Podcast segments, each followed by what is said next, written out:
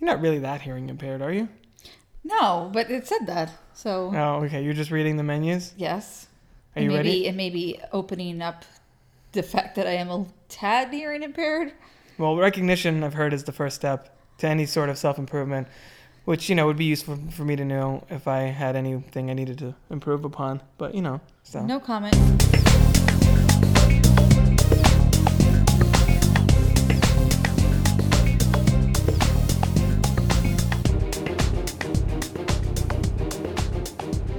Welcome to the Crooked Table Podcast. This is Rob, And this is Kai. and we are doing a crooked commentary. This is only the second one of this of these we've, we've done, which is weird because every once in a while I'll threaten to Kai. I'm like, oh, we should record a commentary for this movie, and she'd be like, really? Because I've been threatening a Scott Pilgrim one for a while, and I know she's not looking forward to being forced to watch that a second time.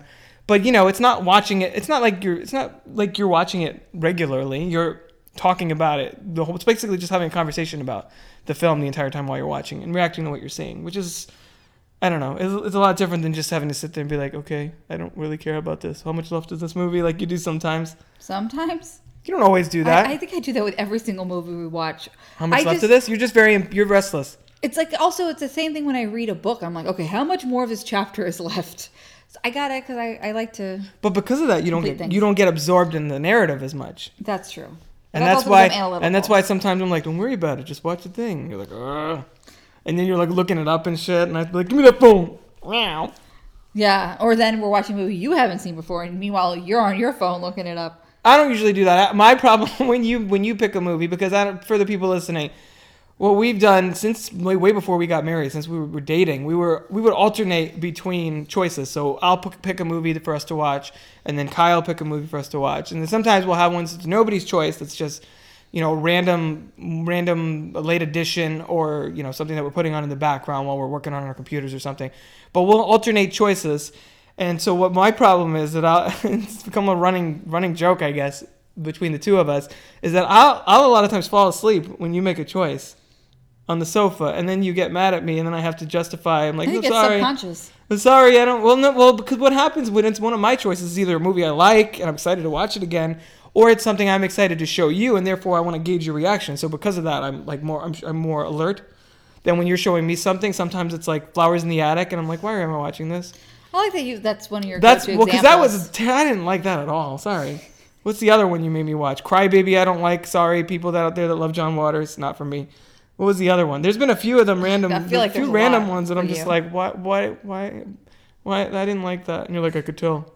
I'm like, yeah. But sometimes I fall asleep not because it's bad. Sometimes I just fall asleep because I'm tired and because That's true. I'm like I said, I'm less alert because it wasn't something that I was as actively involved in, or any or at all actively involved in choosing. So sometimes it's just that. But anyway, we haven't even talked about what we're about to talk, what we're about to watch, essentially. Um, well, since it's Halloween and we've been watching a lot of Halloween movies, including Halloween, which we talked about on the last episode, and we saw Halloween 2. So do we want to like take two minutes to talk about Halloween 2 real fast and give an update on that? Oh sure. What do you think about Halloween 2? Um, it was a lot more gory than the first one. Yeah, I know right? They, I know they had to up the ante, but oh my gosh, there were scenes in that film that really Spoilers for Halloween 2 if you haven't seen it over the last like 35 years.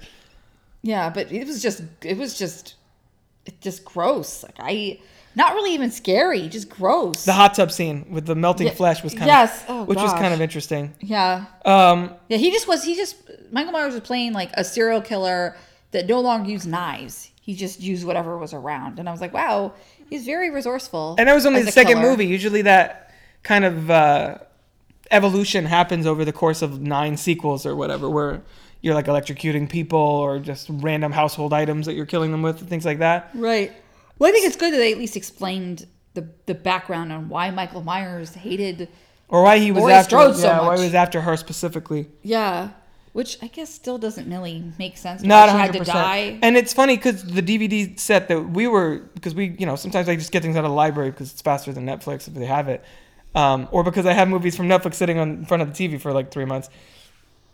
Um, they had a TV cut that, remember, I, I, told, I told you based on my research, on my research, Wikipedia and IMDb mostly. Those are my two research source, resources for this kind of thing.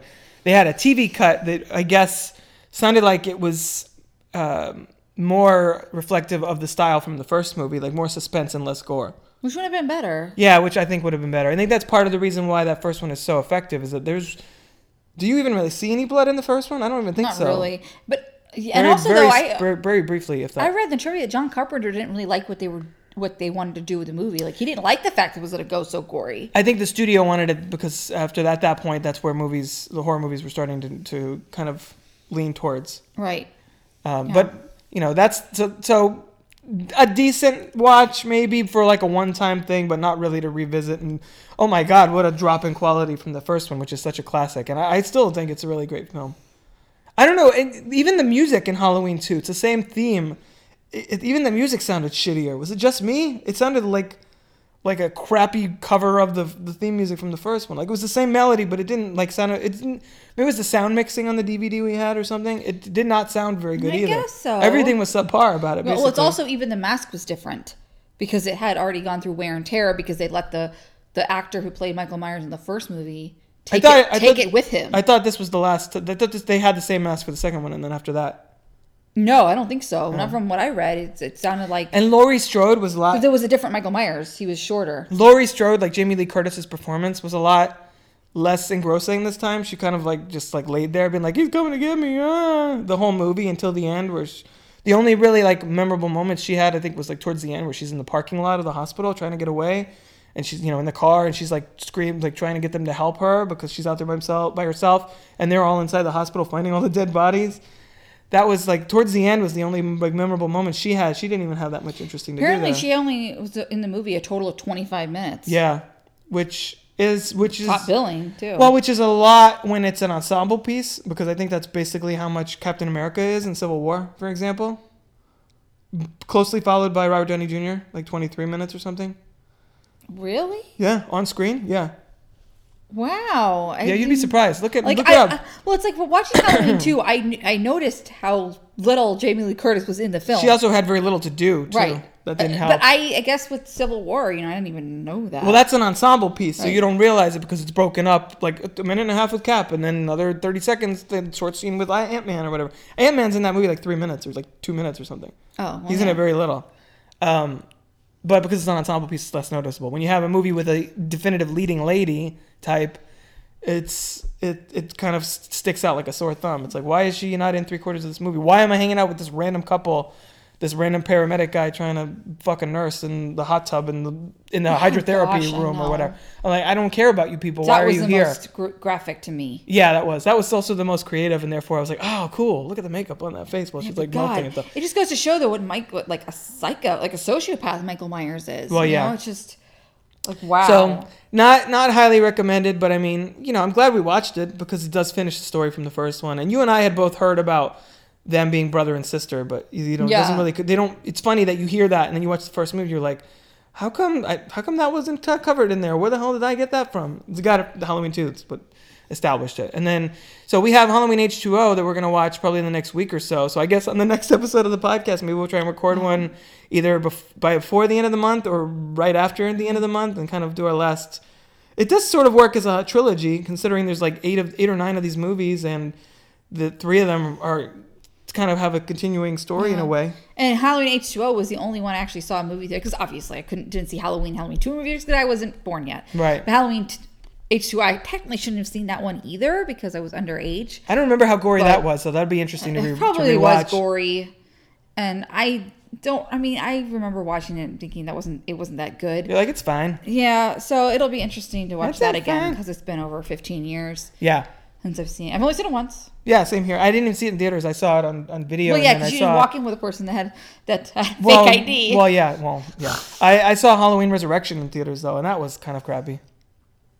That's the the direct sequel to H2O. So we're I think we're gonna stop after H2O and be like, okay, done with Halloween now. oh yeah, I hope. I don't so. think I need to watch three, four, five, six, seven. Or I think actually H2O might be seven. But the movie that's actually we're going to watch. Yes, um, thank you for Night- getting me well, back no, on track. No, well, I was talking about the next Halloween movie that's a classic is Night of the Living Dead. So that's coming. Oh, up. I thought you were talking about the one we were about to watch. Well, that we'll get to that too. But uh, Night of the Living Dead is is next up on the docket for like a Halloween movie Right. after the one tonight because Mr. Robert here hasn't seen Night of the Living Dead, and I saw it like over a decade ago, and it was it was actually really I thought it was really good and very well done. So, and of course, it's like a zombie classic. You know, you can't have a zombie I- movie without Night of the Living I Dead. saw it years ago, like maybe you know soon before Oh, we soon before soon before we met, like maybe seven you know maybe seven years ago or something when I was Oh, um, before I, I moved to that apartment. Um, and I think I had it on in the background, and I think I may, or watching it late, and I think I either fell asleep or so. Because I have a tendency of just watching movies late at night and then falling asleep and be like, shit, where did I leave off with that? And I think it had to go again. It was another library movie. I think it had to go back or something, so I had to bring it back without really 100% following okay, it. maybe that's what I was thinking. So I of. barely, I sort of watched it, but not really. Okay. So The it's like, Eternal Sunshine of Spotless Mind.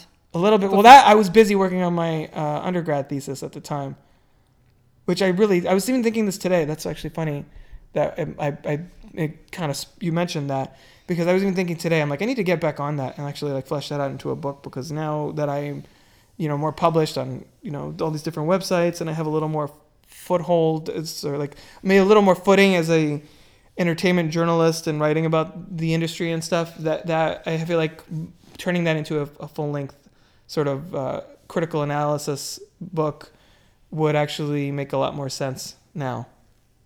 And I, I mentioned I feel like I mentioned this to you every few months, Yeah. but I lost the file because of that hard drive issue I had, so I have to figure out how to get that back. Go on. Fiverr and pay somebody five dollars to transcribe it for you. Yeah. I, yeah, but then but then I have to send them a copy of my my manuscript, and I don't I only have like four of them. That's I don't trust random people on Fiverr. They'll be like, "Look what I found! I wrote this." I'm like, "No, you didn't, you asshole." so anyway, well, I guess we'll report back on Night of the Living Dead. We, we need to get back in the habit of doing this. If not every week, maybe every other week. Like maybe we can alternate, and I can do because I, I keep saying this, and then every like three weeks go by, and I and we do another episode. But maybe we can alternate, like every couple weeks, you and I do one together, and then uh, and then all the intermittent weeks, I can record something by myself, just a half hour, talking. About. I also haven't gotten a chance to go to the theater as much last month or so because I've been so busy writing for ScreenRant.com, we got this covered.com, CheatSheet.com, MonkeysFightingRobots.com, and uh, you know my other marketing writing job that's not as interesting and doesn't really pertain to you guys listening to the podcast.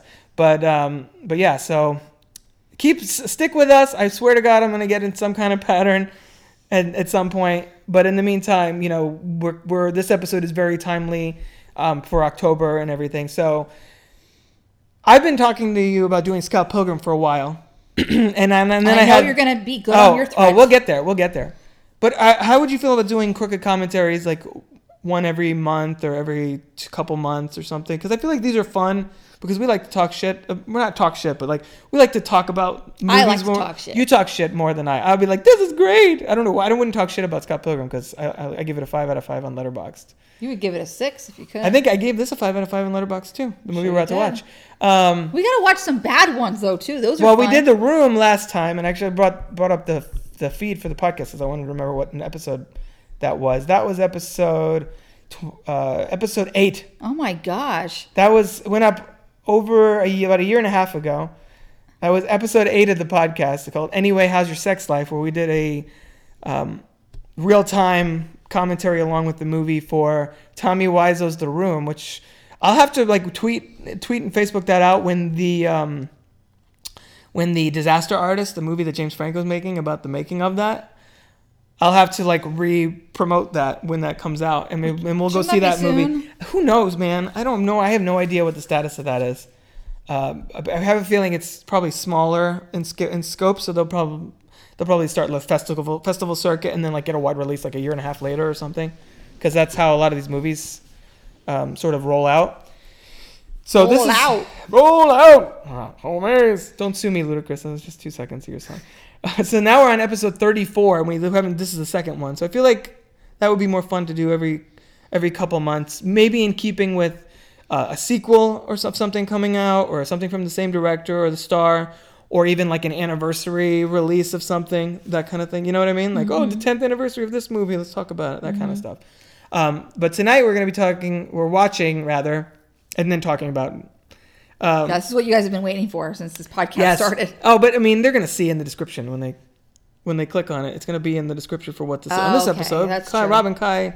Yes, that's true. It's it's not like they're gonna be listening without knowing what. Because the headline to. alone won't just give it away. Uh, I haven't decided what I'm gonna title this episode just yet. because I like to do that after the ca- after the fact in case I get inspired.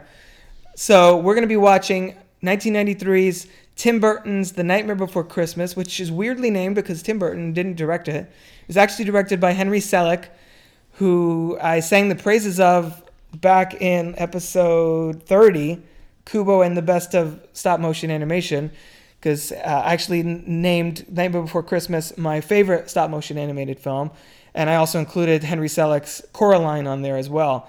Um, we didn't care for James and Giant Peach as much. I thought we feel. I think we feel like that was sort of a misfire for us. Yeah, no, it was not. But I don't have any connection to that book really either, and I don't know. I feel like it was. I feel like Disney was trying.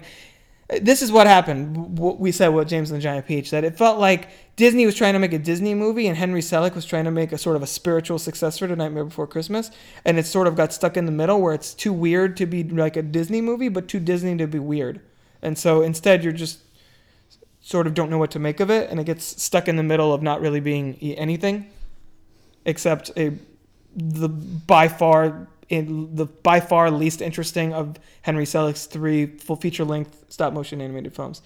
Um, so I remember actually when this movie came out, which according to Facebook it said it was 23 years ago, which makes me feel really old. 23 years ago, as of the day before we were recording this podcast. But then I went to IMDb and they said that its wide release was October 29th, 1993. Oh. So either way, we're recording it just about 23 years after it came out in theaters. And I remember when this came out, my mom was actually working at a daycare, um, actually just a few, few miles from where, where our house is. And they had, you know, and they had trips where the kids would all go in a group to go see a movie and, you know, they'd have popcorn or whatever and stuff. So I remember going with some of those kids because I would go hang out at that daycare because my mom worked there you know, while she was working and such, and I guess my dad was also working at the time. I don't know. I, re- I repressed a lot of my childhood just because, not because it was bad, just because I, I didn't have that much going on and it sort of slipped away.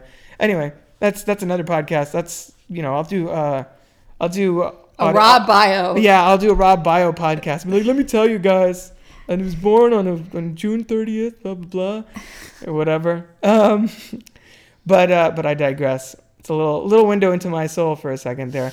But no, I so I remember seeing this in theaters, and I think I, I liked it right away. In fact, I remember I had the cassette, I had the soundtrack of this on cassette back in the day, um, because I was already into Tim Burton's. And again, I feel funny calling this Tim Burton's since Tim Burton didn't direct this, but he it's based on a poem that he wrote and he produced it and all that, so he gets partial credit. But I, I was a big fan of Beetlejuice and Batman and Pee Wee's Big Adventure, all his movies that had come out before this. Um, so I was really excited with it, and I like movies that are sort of creepy but safe. Like we mentioned, Coraline. I love Monster House. I love the Monster Squad back in from back in the day, and uh, we just recently watched The Witches a couple months ago for the first time, going to again to Roald Dahl. So I, I like this. This was this is totally in my wheelhouse, and over the over the last 23 years, I guess, this has become probably one of my probably my top five animated films of all time um, and definitely my favorite anim- stop motion one, as I mentioned. Uh, I, I don't know. It's just I love this movie so much, and I constantly sing the soundtrack and just the, the melodies that Danny Elfman put together, and, and you'll hear my you'll hear me gush about it over the next seventy six minutes enough. So, what is your Kai? What is your relationship to this movie? Did you see it in theaters? Did you see it on video? Did you hate it? What are you? How how sad are you going to make me? Go ahead. Um, well, I did not see this in movie theaters, even though we are the same age, minus five days, because it just kind of looked. It didn't really look that interesting to me. Plus, there was a time that I didn't go to movie theaters very much when I was younger. That's a sad. That's a sad. I know. Sad era for you. I had my own bio moments, but Like, um, you get your own podcast. This is mine. so I did not see in movie theaters, but I remember though getting like getting older, and I had a couple of friends that like loved. Uh, actually, I have a friend of mine. She loves specifically loves Jack Skellington. Hell and- yeah. And Sally. It's not to and, love. And she would like post Sorry. things on Facebook every now and then about those characters, and I'm just like, okay. But I I knew there was a starting to be a cult following for this film for you know for the people that were you know, um, young enough around the time when the movie came out. But I actually didn't see it until um, Rob showed it to me. what? I forgot you hadn't seen it. I thought you had seen it No. at some point. No, you showed. Ah, what the hell? yeah, and I think it was like poor probably person. like five probably when we started first started dating Because it's you started my- showing me all your yeah, favorite films right it's around one that of my favorites, man. Yeah, so we watched it together, and I just remember with Sally. That's her name, right? Yeah, the I rag doll. just yeah, I just I don't like Sally. She bothers me You know what? me. That's She's so funny. Sad. That's so funny. I'm gonna uh, again another. I guess this is another window into my psyche.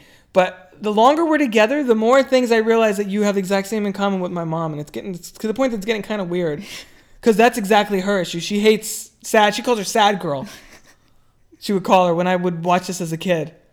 She she doesn't like she doesn't like she because she's all about like she her favorite she loves she loves the Polar Express and like super squeaky clean and like like sappy stuff that and that's kind not of stop motion. That's motion capture. that's motion capture that's it we should watch not that but we should do some kind of random Christmas movie um, crooked commentary in a couple months when we get a little you know into the holiday season Yeah. but she has the exact same issue with it she doesn't like that it's like weird and creepy and kind of gross in moments Yeah, but I mean, I I definitely appreciate stop motion. You know, I mean, that's a that's that's really hard work to to move the characters around with every single sh- shot, and you know, so I do have appreciation for stop motion. But this this movie is like really weird. But I un, I I understand why you like it. It's just not really for me as much. Um, I like- Boogie Woogie Man is cool, I like or is it Oogie Bo- Boogie Oogie Boogie. Oogie I like my musicals with like some darkness to them we've talked recently that That's your own bio moment. Yes, there, we talked. Yeah, I guess we've talked recently about some of my favorite musicals are like Sweeney Todd, Little Shop of Horrors, Rocky Horror Picture Show, and like I like West Side Story and like they have bright, happy ones too, which is why I'm so. so West Side which is why I'm so excited. Well, not, but it's but it's like a lavish Hollywood production. like, Yeah, yes. Maria, da, da, da, with the Right. With the big orchestration, and that's why I'm so excited about La La Land that's coming out in the you know I think right around Christmas. Um, so that's sort of my thing with Nightmare Before Christmas. So you like it, but not but not really. Like you do you like like what would you, what did you rate it on Letterboxd? Three, three point five, four. I don't know. You have to check. I, I don't remember. You should memorize your shit, man. I it- it's weird because like I sometimes think I didn't rate a movie and then I'm like I'm gonna rate this Yeah, score I- and that then, happens to me sometimes. and I then I double see check. it I'm like oh yeah I already rated it that exactly the score I was gonna rate it so but you you did better. prefer Coraline of the two Henry Selick ones, right?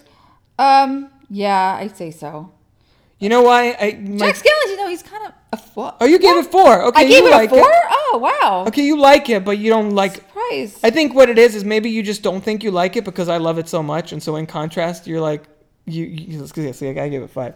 Uh, so in contrast, you're like, I don't think I like this because I don't like it as much as Rob, and I always tell you that doesn't mean you doesn't you don't like it. That means if I could give it a six and a half on Letterboxd out of five, I would do that because that's how much I like it.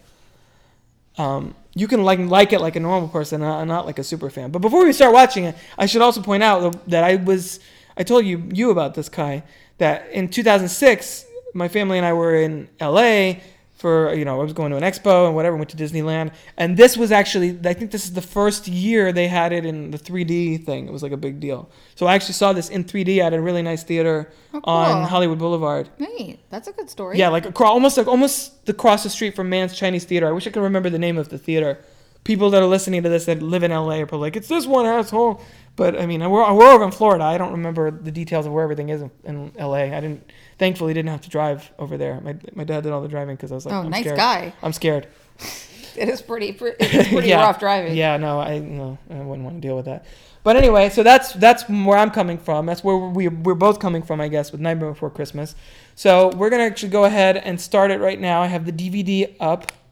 Sadly, I don't have it on Blu-ray yet, and I will let you know when the logo comes on. And this is being watched with the audio off. You guys can watch with Yes. the audio on. That's fine. So the Disney, it's a Disney DVD. I'm, I'll, I'll let you know when it comes up with the actual opening credits because this is just bullshit. It's just surprised me this is a Disney movie. Yeah, I know. Because Well- I, I thought that Tim Burton and Disney didn't really have much of a relationship They until didn't. recently. They they uh well they they. What do you mean with Alice in Wonderland? Yeah. Well, they actually there was a specific production company that was set up for this movie, and it, they did this movie. They did James and the Giant Peach, and that's it. Because James and the Giant Oh. Peach didn't. I think I was actually called Skellington Productions or something. Oh. All right. So right now we're on the Disney logo. At 11 seconds into the 76 minute runtime, I'm gonna write down where we are here so I can timestamp on the uh, on the, the show notes For those of you who want to find out, just not listen to our 20 minutes of randomness. But um, no, so they now we can actually talk about this. This wasn't wasn't made by Walt Disney Animation Studios, so it doesn't fit the chronology of you know Little Mermaid and Beauty and the Beast and Aladdin and stuff. This is Walt Disney Pictures, but it was more. Uh, I think it was initially Touchstone Pictures that released it. Oh. So it's Walt Disney Studio, but not the animation branch that did Aladdin and those other Right, ones. right, right, yeah, yeah. So it's sort it's Walt separate Disney kinda has because their but- hands in everything. Well, because it is darker, and I think this was. I'm pretty sure this is PG, not G, because it is like disturbing images or whatever. So, but then, so I guess that the Walt uh, Touchstone Pictures got uh, disbanded, and then they did the when they did the DVD release or re-release, they just had to add Walt Disney Pictures instead of the Touchstone. like yeah, I think so. Yeah. It's so crazy, like their stuff, because I had no idea with a lot of things. Like I didn't realize Dimension Films was Disney too. I know, isn't that crazy? It is. Oh, you didn't. Uh, well, we should probably comment real fast about. Well, I mean, we'll get to that later. I was going to say about the forest with all the holidays, but um, so here we go. We're entering into one of my favorite songs, and you see that that skeleton. That's actually supposed to be Jack, by the way. Halloween Town. That's that Disney. The Is that Disney almost- show? It is. That is. That's true. There's Is a that Disney is Channel. that a, like I don't think it's related to it. it should be? 'cause It should be yeah, Disney. Halloween Town. They because they had I told you Freddie was back was big into that back in the day.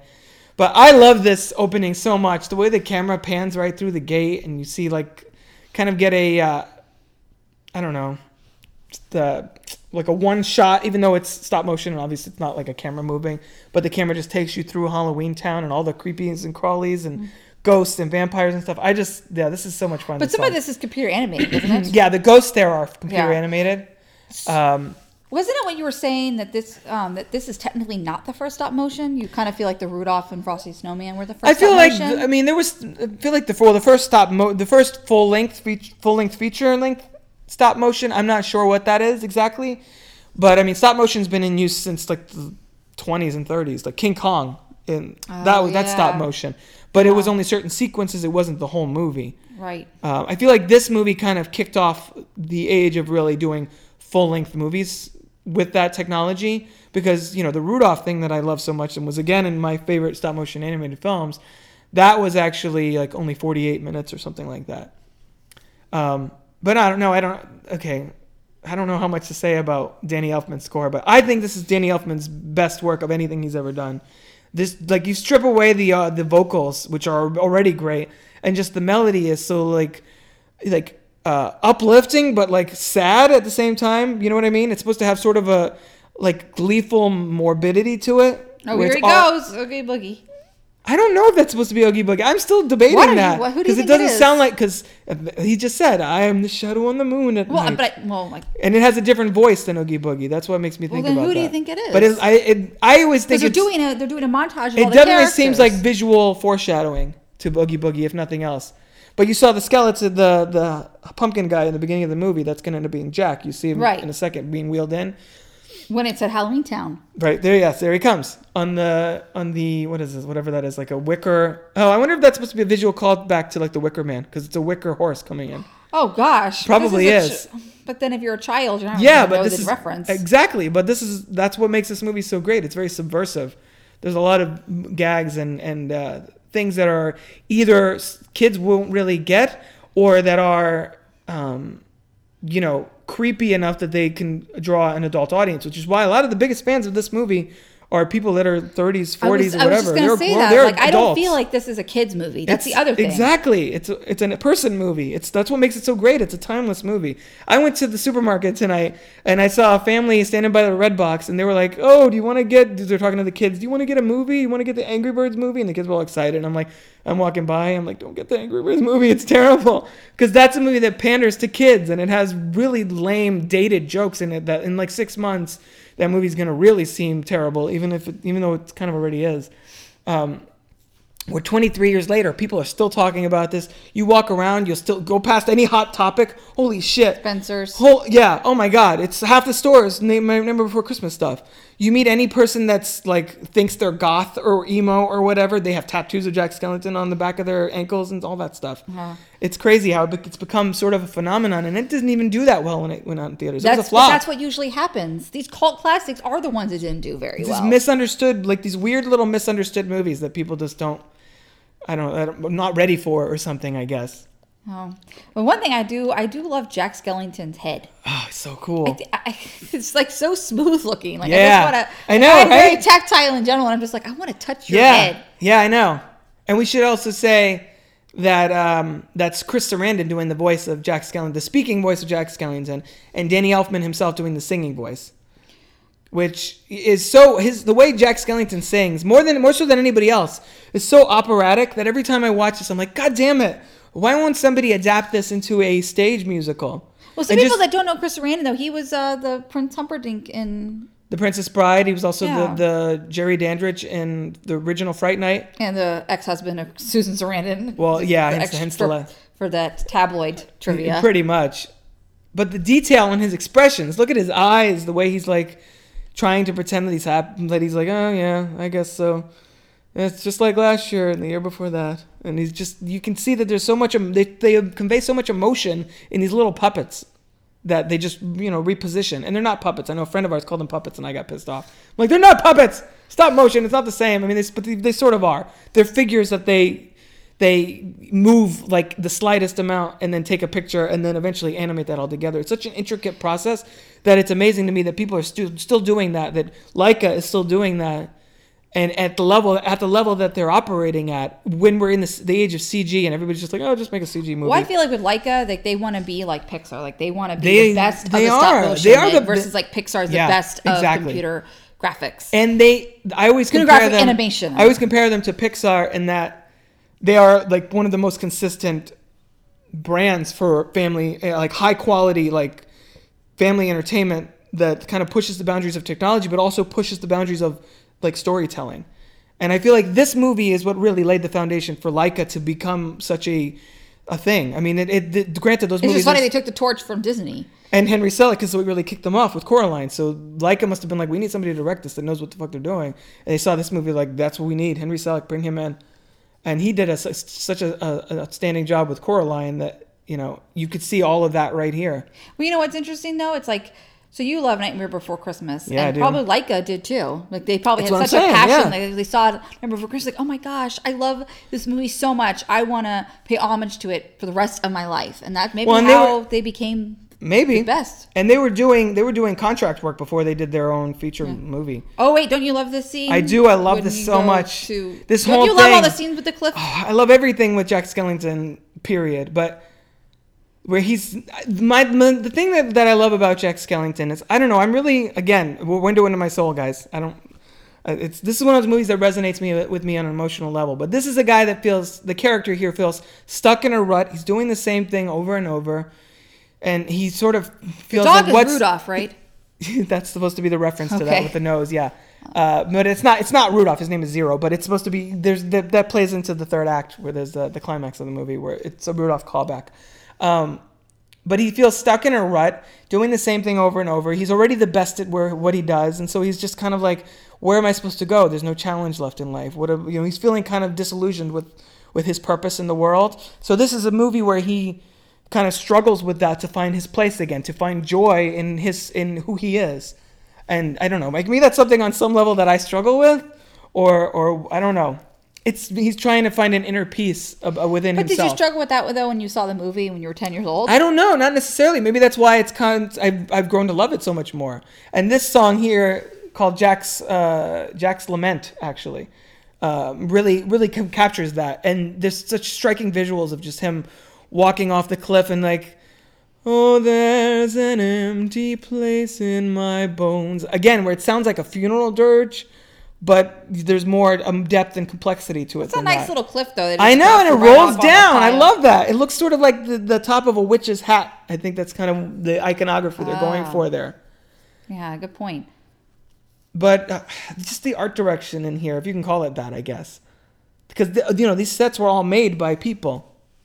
You know, they're they're actually photographing something that that was built. Well, let me ask you this: What do you think is more challenging, um, stop motion animation, or or draw, drawn animation? Because they both involve a lot of patience.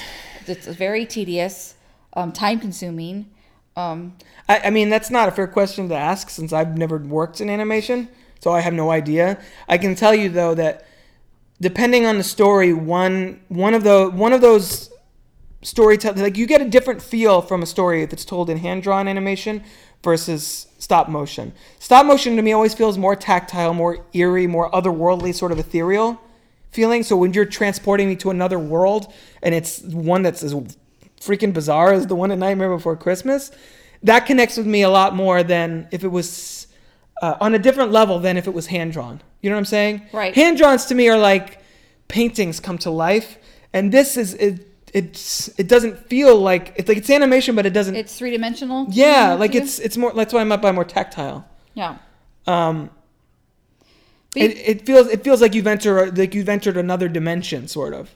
And in this movie, it literally starts out in the forest with the trees for each holiday, which we'll get to in a little bit.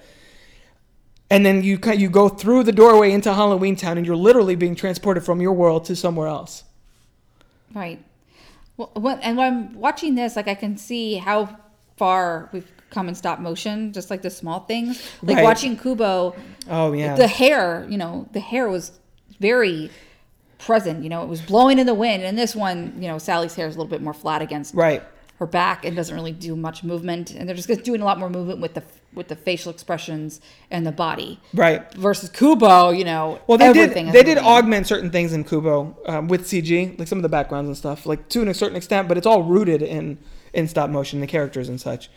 But um, yeah, I I love the. Oh, I I should also point out I love the mayor here, especially in light of the current presidential election. And we're not going to get into politics, but this whole the the mayor who's like literally a two faced politician is so so brilliant.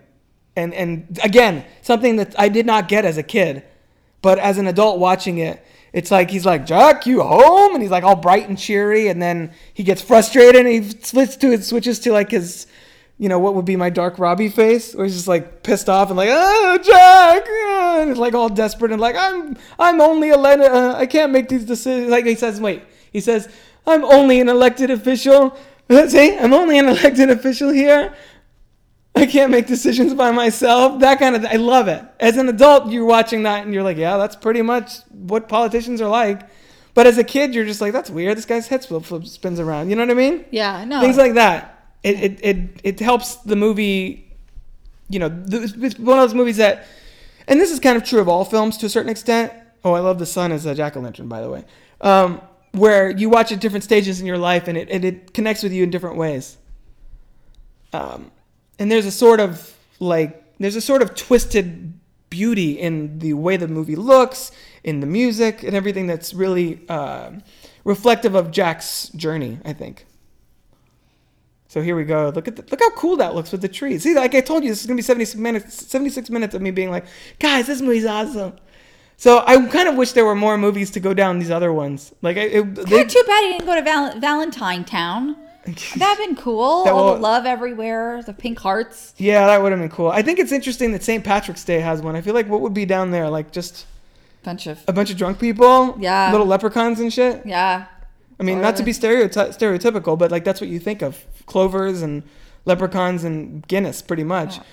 But it makes sense that they did they do did they show things? Oh, okay. It makes sense they're doing Yeah. Christmas though because Christmas is like the most beloved holiday around the world. Well, and, and the spirit of Christmas and the spirit of Halloween are in such direct contrast to that's each other. yes, that's true. Like one is about bright and happy and joy and goodwill towards men. The other one's like, I'm gonna put on this this costume and like put fake blood on and try and scare the shit out of people. Yeah. Or if you're um, in Mexican culture, it's um, Dia de los Muertos. yeah, yeah. Day of the Dead. Um, but aren't both holidays from pagan roots? Um, I I don't I uh, believe so. Um, So But- here we go. He's in Christmas Town, y'all. I can't. I look at his face. He, he's actually really cute. I know when like, he smiles. He was a pet, and he smiles like that, he looks like a toothless baby. He's like, sort of, yeah. because yeah. he, yeah, because he he he is exciting because he's discovering something new. So it's again, it's the whole taking him out of his comfort zone and like finding, trying to find. He thinks the cure to his disillusionment with his life is, oh, I just need to find some, something totally different and make it my own. And that's you know, we'll get to the rest of the story with that, but. But just like look how you come in here and I feel like there's color. There's like purposeful it's like such contrast between the way Halloween Town is designed, which is just basically variations on black, white, and gray. And then you come here and there's big, there's like bright reds and greens and whites and everything's sort of sparkly. Look at the see the snow and the the uh, the, the rooftops of the homes and everything is so like shiny. It's weird that your mom doesn't like this movie anymore because I know, it's because about- she loves Christmas, Right? And like she feels she wants to feel like this at all times of the year. And these these people in Christmas Town do feel like this all the time. Right. Well, the, I mean, if it's anything like Halloween Town, But why aren't they broke? Don't they have to buy presents for each other every day? Well, maybe. Uh, well, I'm thinking that on some level they make them because there are a lot of them. You know, there's a lot of the people that live in there are elves. You know. Right. But I guess they still have just like in Halloween Town, they still have only one night of the year that you know uh, Santa Claus comes. So I guess it's been those other three six Getting ready, like yeah, because that's what. what Halloween. Well, I think the the concept behind the forest with all the different holidays is that, and I think this is.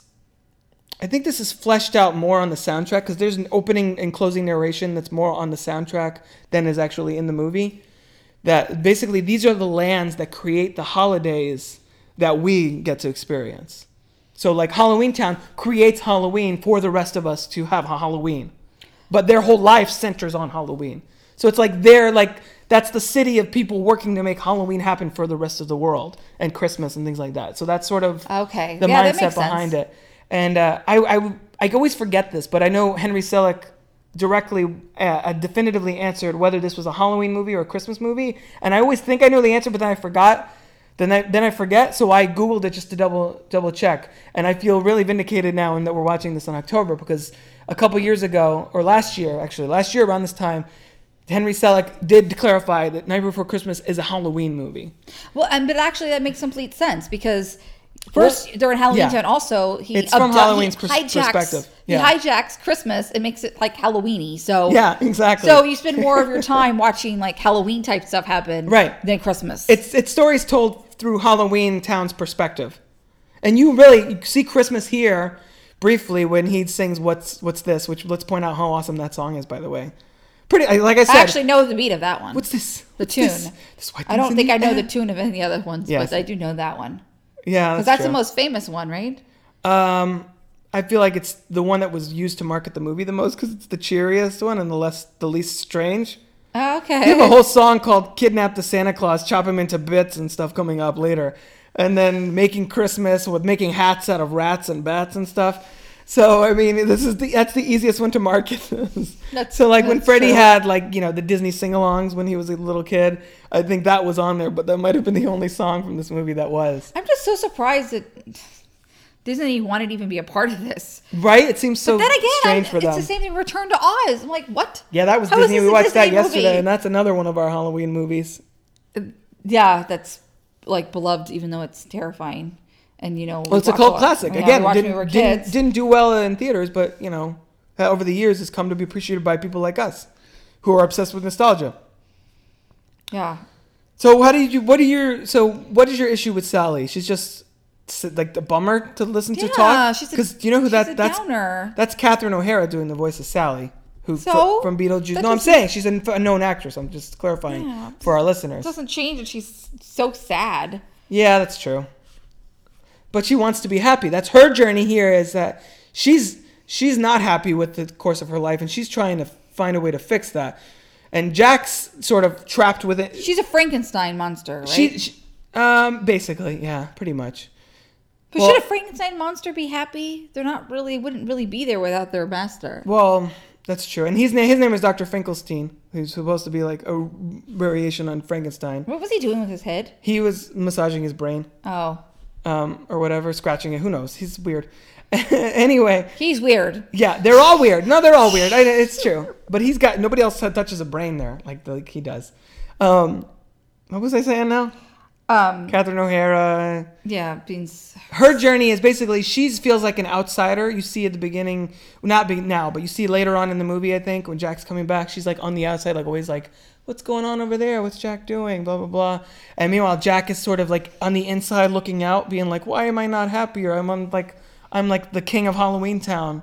I'm I am the Pumpkin King." Meanwhile, she's like.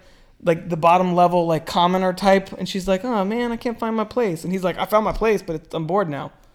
So, yeah, so their like a journeys, dichotomy of people. Right, exactly. And that's actually one of my my stories Girl in My Dreams, which I've probably tweeted about a bunch of times over the years, that one actually has a similar dynamic between the male and the female lead. So maybe I was inspired on some level by this, like with that character dynamic and that, and that's what makes them um, sort of feel like they belong together because they're two sides of the same coin. They have similar emotions, but from totally di- totally diametrically opposed places.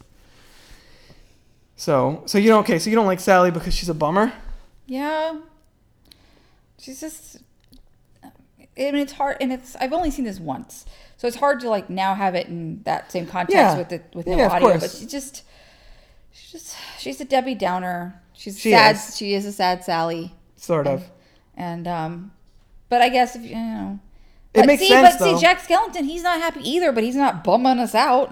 No, He's not trying to make the best of the situation. He's bumming it out by himself. You know, when he's we see him alone, he's like, he's like, oh, my life's shitty. Why, why am I not happier being the, the pumpkin king of Halloween town? And meanwhile, she's drugging her her creator and like, I need to go out and, and see the world. That kind of. She's basically the, the Ariel. She wants to be part of that world, where she has to sneak into like the town town meeting. Um.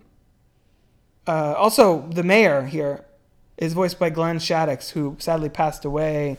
I want to say a dozen or so years ago. I'm gonna IMDb that to double check. Yeah. Oh, actually less than that. 2010, and he played Otho in Beetlejuice. Oh yeah, yeah, that remember, guy. Yeah, that Yeah. guy. So he did the voice of Jack, you home, the mayor, um, which I always sort of forget until I hear his voice. I'm like, it does sound like him. Uh, but it's about a bunch of interesting um, actors in the voice cast here. But Catherine O'Hara played two parts. Yeah, she does one of the three trick or treaters shock. So the female of the three trick or treaters Oh, that show up okay. later with Paul Reubens as Lock, and then uh, where's the other one? Oh, and Barrel's actually Danny Elfman. So there you go. I forgot what's the name of Danny Elfman. O- o- Oinga Boinga band. Oingo Boingo. Yeah. That reminds me of Oogie Boogie, sort of. Maybe that was maybe that maybe he had some input on the the script phase because he was very. I mean, this you take Danny Elfman out of this movie, this this this would not. I I mean, it's a different movie. It might not be terrible because the story is still strong, but it's the music that really elevates this. And, So he and- did the voice, the singing voice, and he did the music. Yeah, he composed all the music. He He's did very the singing. talented. He's super talented. Why did not? What he's? Why has he not won? I don't think he has an Oscar. Why has he not won an Oscar? I don't know. I, he sh- I mean, if it was me, he should have gotten it for this. If you ask me, but he's been nominated for four time four Oscars, but never won. That's fucked up. So hopefully, at some point, the Academy will give him a like a lifetime achievement because he deserves it. Um, but no, he does the singing voice of Jack Skellington. He does the voice of Barrel, uh, and he does the voice of the I am the clown with the tearaway face. Oh gosh, you you quote that character sometimes. Oh, I quote I quote a lot of this. The town meeting song is so much fun. The the the part here I like is is the part with the stocking. He's like, "Oh, does it still have a foot? Let me see. Let me look. Is it rotted and covered with gunk?" All the voices and and I'm a sucker for anything with silly voices. So that's why I like Family Guy. That's why I like a lot of animation. That's why I like silly things like Austin Powers and stuff like that. Because I just like doing voices. Um, and this this is a perfect movie for that because all these weird cre- look at the like rot there's a rotting corpse there it's like his like flesh is like leaking down and stuff I wonder how bad they all smell. Oh these probably characters. pretty bad Yeah, it doesn't sound. It doesn't seem like they'd smell very good. no but i mean i could see from an aesthetic perspective why people like you and my mom wouldn't like this because it is very gray and very dark and you're you know it's not very pleasant and bright to look at but that's not the point of it that's the point of the thing that's no And see, then it, so he goes from looking like a baby, toothless baby, to like Yeah, this is the gif I use all the time for Happy Halloween. Yeah. Where he's like Sandy Claus.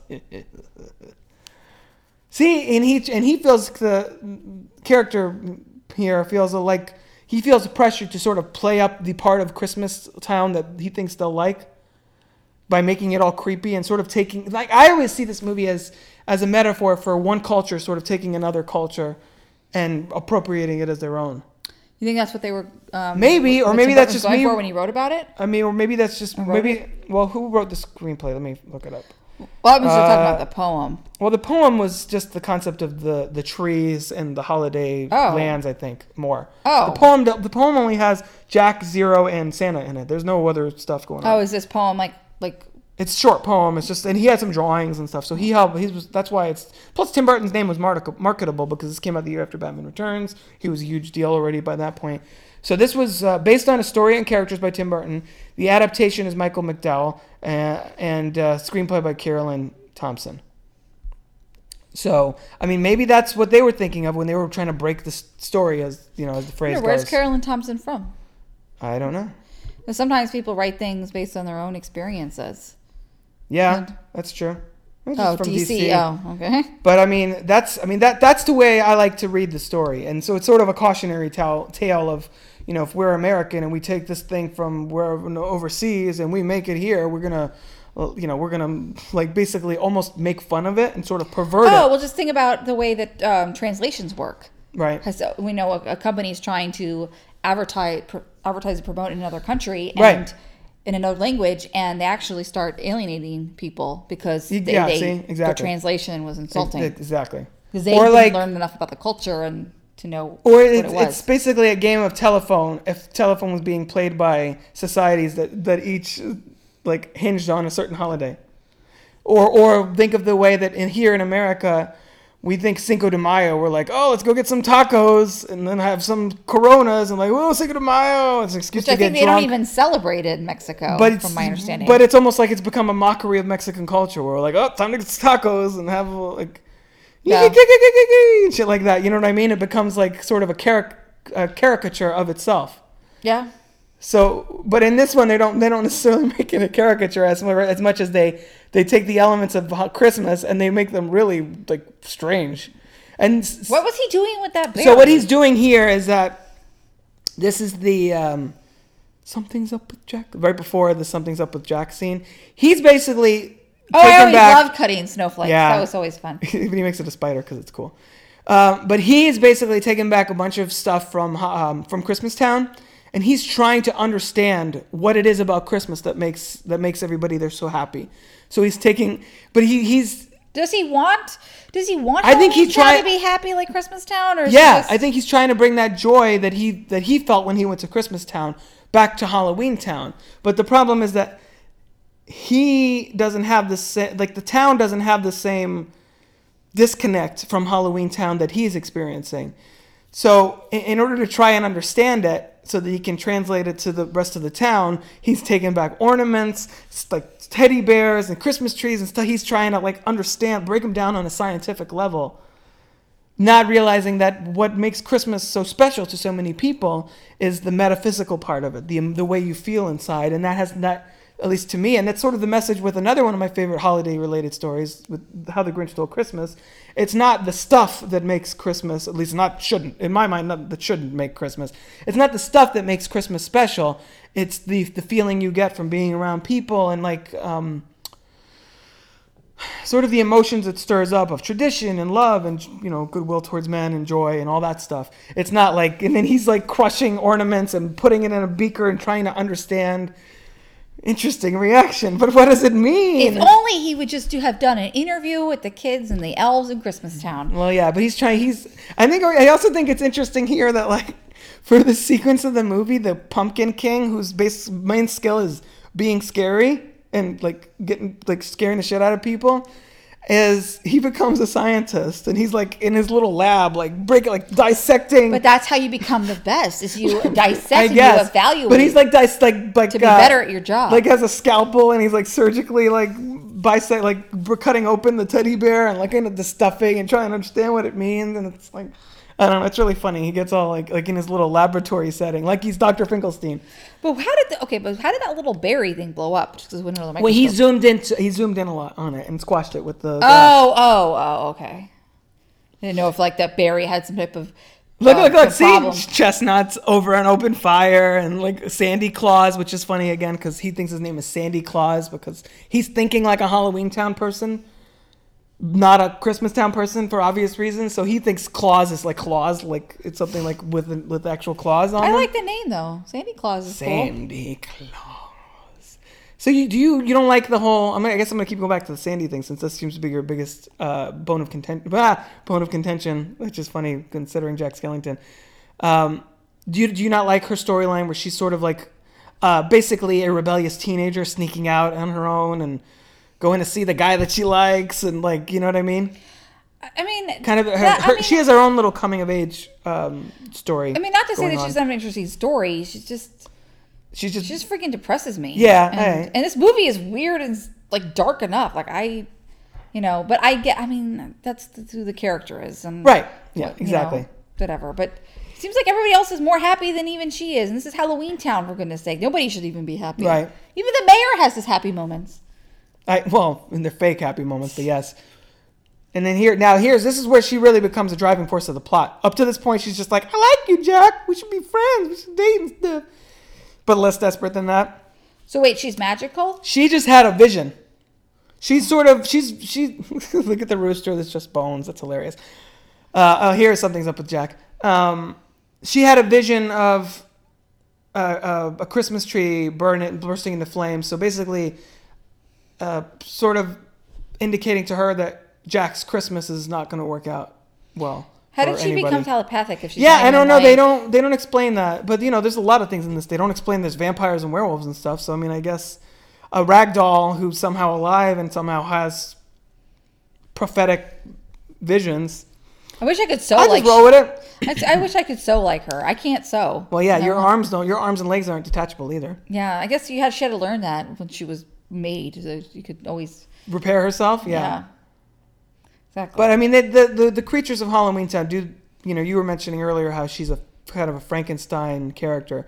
They do. They do a pretty good job trying to hit not not as as thorough a job as Cabin in the Woods, but are trying to hit like a lot of the ha- um, Halloween or horror movie monster archetypes. You have the vampires, you have the werewolf, you have the zombie, you have like the like scary looking dude with an axe in his head who looks like he's like sort of almost like a Leatherface type figure, but not as horrifying as that. You know, like the axe murderer, basically. yeah, I guess I don't. I don't remember the. I don't remember the. You'll see the him character. again. I'll point him out when he comes out. Well, who's the mayor supposed to be? Jekyll and Hyde. Maybe, yeah, maybe a little bit of that. That's a good point. The ghosts and such, uh, and Oogie Boogie is literally like literally the boogeyman. Right. Right. Do you think the boogeyman in real life really has maggots coming out of it? I don't think the boogeyman's real. Okay, first of all, Oh, there's my own bio moment. I guess no, so. No, I know. But I mean, it, and actually, that is good. That it is good that they use the um, Oogie Boogie as boogeyman because a lot of kids are scared of the boogeyman when they're younger. You know, they think the boogeyman is going to come get them. right? So Oogie Boogie is like the main villain. Yeah, exactly. He, yeah, and I think that's a smart move because the boogeyman is supposed to be this all-powerful force. I mean, they we going back to Halloween that we were talking about earlier, the, the movie, not the holiday. Um, Michael Myers, the whole the whole first movie builds him up as like, oh, it's the boogeyman. That's just like this unstoppable force of nature that comes after you, without reason, without you know any rationality, just will not stop until they destroy you. And so it makes sense that even the people in Halloween Town are like, "Fuck that guy. We don't want to mess with Oogie Boogie. He's he's scary. He's messed up. He goes to places we don't want to go to." Um, Yeah. So he's sort of like the town pariah here. Like nobody's like Oogie Boogie. Stay away from him. He's like the Grinch, basically, is to Whoville. Oogie Boogie is to Halloween Town. Yet those kids, yet the kids, Dupl- duplicitous little bastards. yeah, they should know. They should know better. But I know we're not. We're not there yet. See, there he is with the accent. Oh, oh, okay. I see. exactly. Oh wow, he looks really confused. Yeah, He looks kind of scared. he's actually. kind of dead inside. I think that's sort of the whole thing. Are they all sort of dead inside? You know what I mean? But he's Yeah. like just like he's the Michael Myers of the leather face, just like a dude with an with a sharp object that's Oh coming god, it's a scary baby. This oh, the baby doll. Yeah. Yeah. Um, so yeah, so now Jack has had the revelation that he's like, oh, I should just make it. Of course, I've been so close to see the answer's right in front of me. He's just like, I'm just gonna reenact Christmas, and maybe it'll just happen. Not in under, not realizing that he now has totally misunderstood the whole point of Christmas to begin with, and now he's hiring Dr. Finkelstein to make mechanical reindeer that he can fly around in. How long was he in Christmastown for anyway? They don't really, they don't. Again, I guess a while because the mayor came to his house and was and they had to say he hasn't come back. I think like overnight or so, because he goes walking that one night when after the Halloween where he's sad, and he uh, he like wanders into someplace new, and then he finds the doors, and then comes back the next morning where he's like, "Where's Jack? He's been gone. He didn't. He hasn't. He's been gone all night." The guys outside his house say. So uh, yeah, so I guess overnight where he just like did like reconnaissance mission over there and brought back a bunch of things. Are these kids trick or treating right now? That they're supposed to be trick or like they're supposed to be. Remember I said Halloween Town tries to cover all the Halloween archetypes. yeah. They're the trick or treaters that are like, Oh. or like the evil children. I guess like the o- omen children of the corn, like the bad kids that are like troublemakers. Yeah, but it even said these are Boogie's kids or, or whatever. Yeah, so he knows that Oogie that they have some kind of relationship with Oogie Boogie, Yeah, he and he's said, saying leave him out of this. You didn't like us. And yeah, yeah. and of course why would Jack listen. Skellington trust them? and I don't know. Jack Skellington, He's very he's, he's, a very naive, yeah, isn't he? A little bit, a little He's a bit. toothless baby. Aw, sort of. No, I'm never gonna be able to unsee that when I see him smile. It's only that one moment where really too, where he's like, No, he did it again when he was um, when he was looking out the window after doing his experiments. He's um, he's like he did the did the big smile again. Oh, yeah, when he yeah, okay. It's whenever he does that smile then. Um, I will say, confession, this Kidnap the Sandy Claws is probably my least favorite song in this. I think that probably also goes to the fact that I don't really like Lock, Shock, and Barrel too too much. I kind of I find them kind of they're kind of the most boring characters in this movie to me. But I understand that you know it. Uh, you know, But aren't they the ones need to drive this. really the conflict, the biggest conflict? Yeah, well, they're they're the hench people that kidnap Santa Claus and bring him to Oogie Boogie to for the whole third act. So, I mean, they're kind of an important part of the plot. And I like I do like the fact that we're watching a, a kids movie in air quotes about uh, where there's a whole song about kidnap kidnapping Santa Claus, chopping him into bits, and bringing him to uh, to the boogeyman so he can like cook him in his in a stew and stuff. But okay, so wait, what did what did Jack Skellington tell them to do? told them to go and get Santa Claus and retrieve him, but not to kidnap him and, Right, okay. and bring him to Oogie Boogie. Because Santa, uh, Okay, because that would make Jack Skellington like just as deranged. nah, sort of, but he doesn't want to. He not to. Yeah, he doesn't want to kidnap him. He's like he's telling to be nice and like bring him here because I, I you know, I need his help. Right? Yeah, yeah. Recruit him to help me with, my Christmas, not kidnap him and, and like torture him and shit like they're planning on doing. Well, my question is, is how much did Halloween already technically pass? Yeah, Halloween was the beginning of the movie when Oh, this okay. is Halloween. That, that, Oh, oh, well, that so now, okay, so go. that's why the next morning the mayor was over at Jack's house to be like, Jack, Oh, and I have oh, some plans for next Halloween. Yes, left. Oh, exactly. Oh, okay, okay. Exactly. Got it. Can we get a? Can we just get rid of our cars and just travel in a bathtub with feet that walks around? Because that would be cool, like they're doing right now. So many weird little creepy touches like that because you do see like back in the day they don't have 'em so much now, but the bathtubs that do have legs like that. Yeah. Oh, yeah. Isn't that crazy? It is crazy. Wonder why they stopped making them. I don't know. It's kind of a Made neat, them boring. Now they just not like, legs like that where they sit walk, in the, but like just yeah, sit in the floor. yeah, they're just built into the floor now. So that way, I guess your water doesn't fly everywhere from the plumbing. But Yeah, so I, I don't know. I don't know how I feel about Lock, Shock, and Barrel. Even though t- all these years later, they're still less interesting than, to me than everybody else. wait a minute. Did Yes. Guy Ritchie? Uh, that's I think that's just a lock, stock, and barrel is just a, is an expression, and I think both lock, shock, and barrel and lock, stock, and two smoking barrels are variations on that sp- that expression. What that expression means, I'm not 100 percent sure because it's not. A Yeah, I was hoping you were actually going to take lock. a look what is it it? Lock, shock, and barrel. Or Well, maybe it's lock, stock, and barrel. I think it's it lock. Stock. I think it's just they Yeah, did see, shock as a name. Yeah. Lock, stock, and barrel, including everything completely. So the place, like the, the example here is, the place is owned lock, stock, and barrel by an oil company. Okay. so basically, yeah. So basically, it's like saying, oh, if I, I own this thing, lock, I guess the locks, like the door, like the building itself, stock, all the stuff you have, and barrel, I don't, I don't know. But yeah, so that's, it's just an expression to mean everything, including Wow. everything's included. Because that would have been really cool if Guy Ritchie's like, I love Nightmare Before Christmas. That so would've- much. that would've been really I'm gonna name my movie Lock, Stock, and Two Smoking Barrels. That would have been cool. But no, they're both vari- they're both variations on that expression. Which is really outdated. I don't think anybody uses that expression anymore. well, clearly, I've never really. Well, I mean. I'd heard of it, but, but probably like not. But you didn't know what it meant. Yeah, not exactly. I probably in context I would know what it meant, but just out of without just just hearing it like that, I don't. I didn't.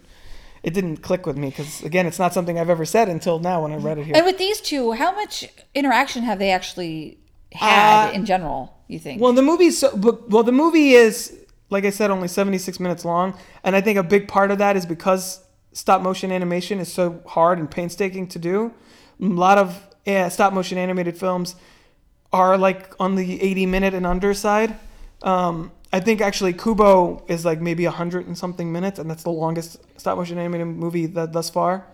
So they, they try and trim the fat as much as possible. I can imagine the script for this was probably more like 90 minutes or a little more. That's a typical. Well, right, yeah, yeah, yeah. but they probably had to cut it down because they're like, we that would cost too much. We don't have the money for that because you know Or the to- patience. Well, that too, but or the time. Or so okay. Well, before we'll, we'll get back to that. We'll get back to that. But they still did the Easter Bunny instead, which I think is is a fun little um, reference to the fact that there are are these other doors and these other holiday lands that we don't really get to visit, which is unfortunate because if this was a movie that came out now, if this did well, you know, Disney'd be like, all right, fuck yeah, we're doing another. Nightmare Before Easter or whatever. There there would have been a shared universe where we'd have seen other characters go into these other places.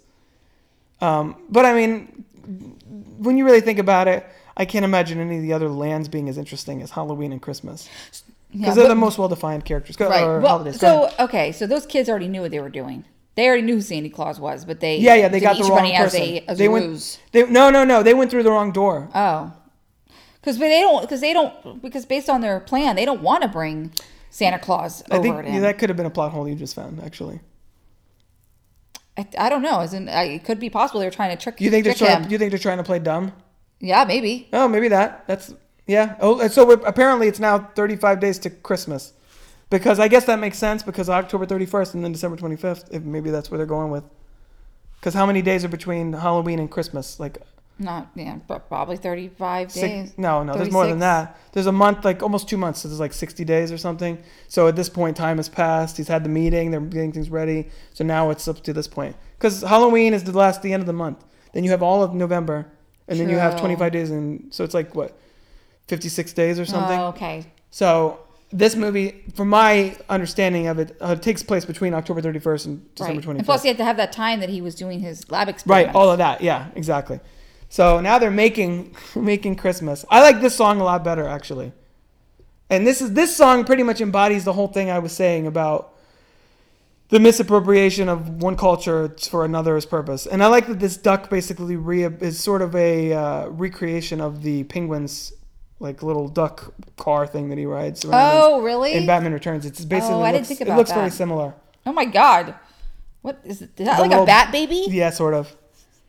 Kind of want one. See, you even have the demon guy. It looks like Satan a little bit there. And um, what were we saying that we were sort of wanted to come right back to when we forgot? Oh, um, well, the days between Halloween and Christmas, and No, no, then before that, we were saying um, something- and that they, but the kids may have been trying to show a ruse that they really didn't know who what door to go through, and they were just trying to be like, oh, see, we're trying. That way, they could kidnap uh, Santa Claus. Yeah. And- oh no, no. You. I know. I got it. You were talking about Sally and how do they know each other? And I was saying Oh, they had oh. to cut it down to seventy-six minutes, probably. Blah blah blah. But we get this sense that they're friends and that they like confidants, but that she has a thing for him, and he's totally oblivious to it. Which I guess is it makes more sense than her just being like, "Oh, Jack Skellington, I love him from afar. I love Jack Skellington because he's he's like Yeah. So kind yeah. like a celebrity of the town." I mean, there's a little of that, I think, too. Look at the roadkill of the turtle; his head just fell off when he when he held it up. Um, I think there's an element of their relationship that probably is that. But I mean, she's also, you know, they also have become. That's probably how they're. Honestly, if there was a prequel to this, that's probably how the relationship started. She was like a Jack the Jack Skellington groupie, not the groupie, and like they were like he was she was throwing himself, at her herself at him, but uh, a groupie isn't like she was a big fan, and then She's a fangirl. Exactly, and th- that's probably how it started. And then over the time, they, he, she's developed real feelings for him, and he's kind of come to trust her. But it's not. It's it hasn't turned. It hasn't turned. Well, I mean, they trust each other, but they're friends. But this hasn't turned into romance like she wants it to at this point. Yeah, I the love The doctor has like the weirdest. When he gets happy, his mouth gets all like. He doesn't get become a toothless baby per se, No. but he becomes what? He's scary looking.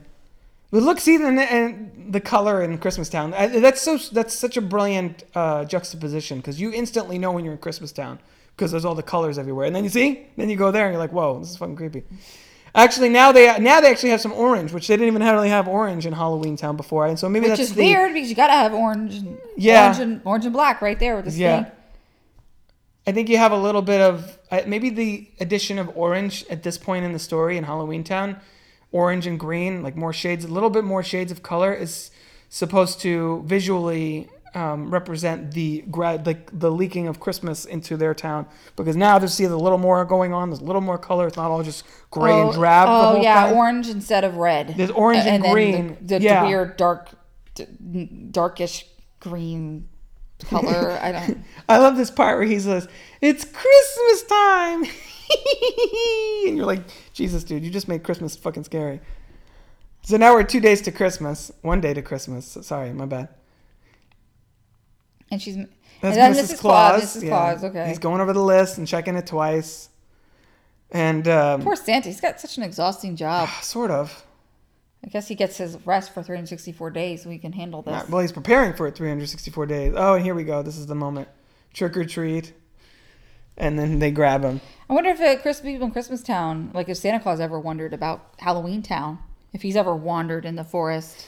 Maybe that could have been another. Maybe he wanders into Easter Town or something. You know, or maybe he goes Independence Day Town because that's why we have Christmas decorations even in July. Maybe. Because Christmas overtakes um, or pretty much half the year.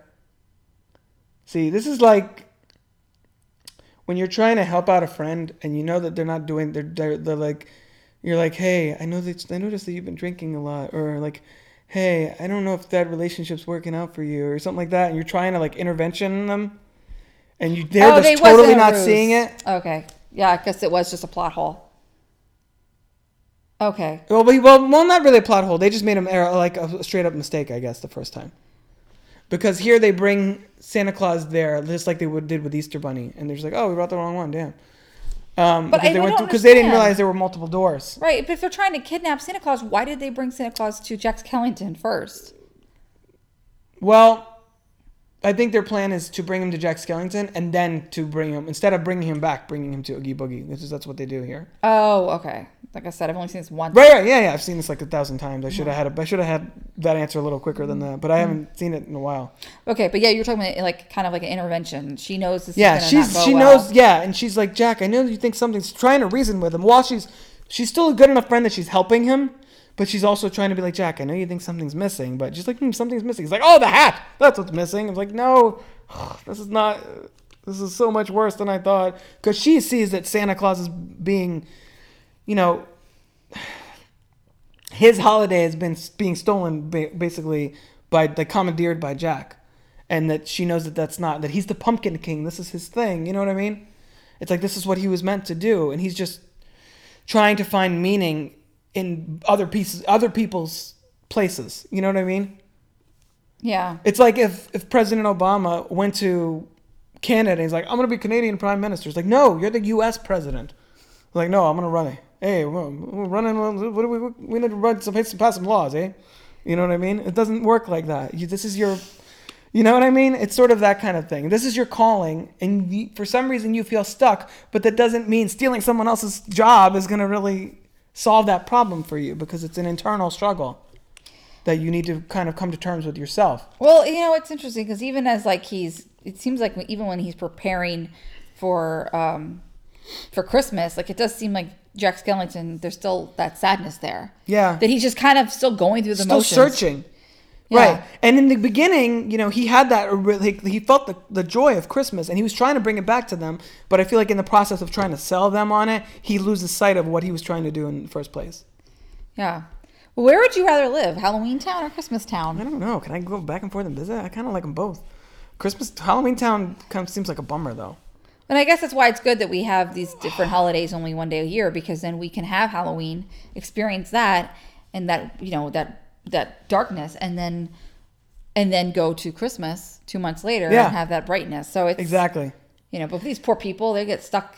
They're stuck in. Can we can we point out how awesome Boogie Oogie Boogie is and how much I love him? I do know. I, I do oh, know you love so Oogie Boogie, great. and I know you like that thing on Amazon. Which- they have. They have the? Oogie Boogies? They have the figures Yeah. of them. I almost bought those last year or whatever when they came out. Oh man, maybe when the Toys R Us opens near our house, I'll have to go over there and see what they have. But he's just such a dynamic looking character. Um, and can we talk about how his whole his whole lair is like blacklight basically? Maybe it's part of the reason Spencer's and Hot Topic are like all about it because they have a whole section in the back of Spencer's gifts. There's just blacklight posters and shit. At least it looks like Oogie Boogie's house. You That's remember that? Yeah. Yeah. Since when? Why is Oogie Boogie in the seventies? he's got basically the, the motif they went with for him is the whole gambling thing. So he's like, "Are you a gambling man, Sandy, or whatever?" I don't know why I made him sound like uh, I don't know Morgan Freeman. He's like, "Are you a gambling man, Santa Claus?" Yeah. But no, so he's got the casino theme going on, where he he throw rolls the the dice and everything, and but he gambles with other people's lives. That's sort of his thing. You know what Two Face does? Sort of. He Two Face He flips a coin. Yeah, and you See, the sound of rolling dice to me is music in the air because I'm a gambling boogeyman, although I don't play fair. And he's basically standing on a roulette wheel. It's really well, it's really the design in, in the different environments in this movie is so impressive to me still, even 23 years later. And yeah, it's not as it's not as visually impressive as something in Kubo. It's more just the, the ingenuity in the in the concepts of what they were trying to do here. But I you can see why somebody might think this movie's cheesy. really, what like Because maybe, like, I mean, was like, um, like with the songs, like maybe like with this one, it's like oh I'm Mr. Oogie Boogie, and just you know I could see that there some might think interpret it to be a little bit more corny. I mean, I guess it's they're trying to make it pal- it's palat- they're, they're trying to make it palatable to kids too. It's trying to be palatable to kids and adults.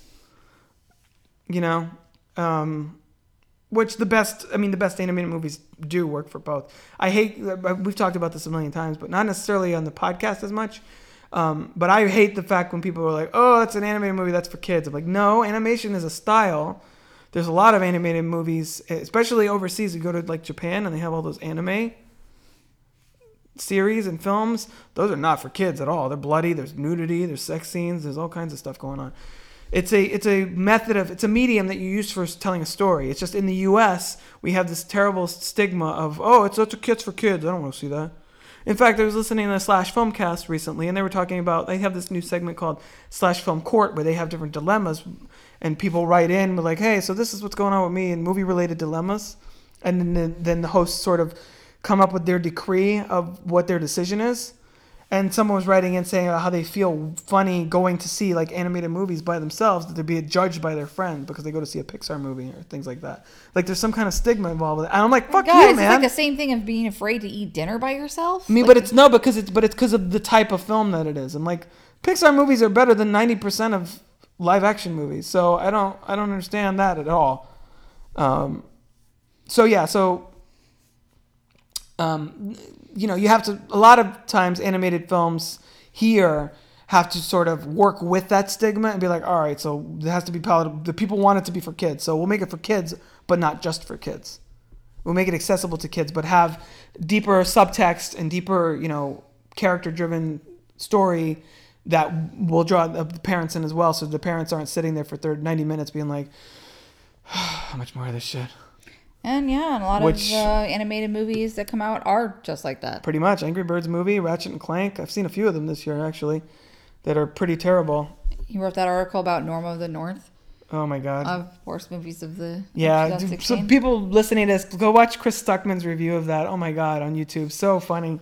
I actually had to show Kai, even though she doesn't watch a lot of that stuff on YouTube as much as I do. Um, but we just went past in the movie to talk about the movie that we're watching.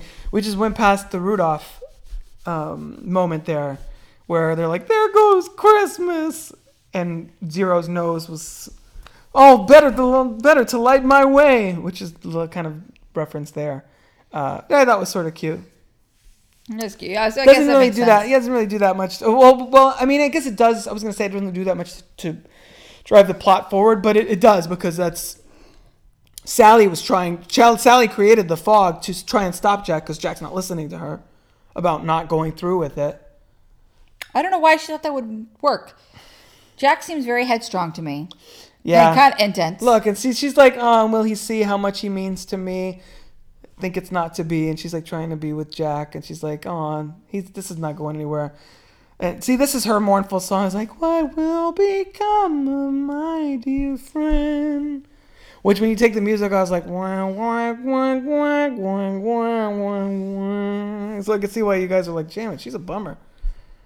Um, I, I but I, I like it even though yeah it, this this song is particularly sad but I would encourage people that do enjoy Sally's song which is what this is called they didn't really give it much of a name it's just her song um, to check out the Nightmare Revisited album that came out uh, a few years ago with a lot of like rock, uh, alternative rock acts covering these songs because Amy Lee of Evanescence sings this, and Jesus, that's a perfect marriage of voice and material. Yeah, she seems Ah, so, she so seems kind of like a sad girl. Sort of, right? Yeah. That, so I actually bought that on iTunes years ago when like, the album came out. So I, I should listen to that actually now.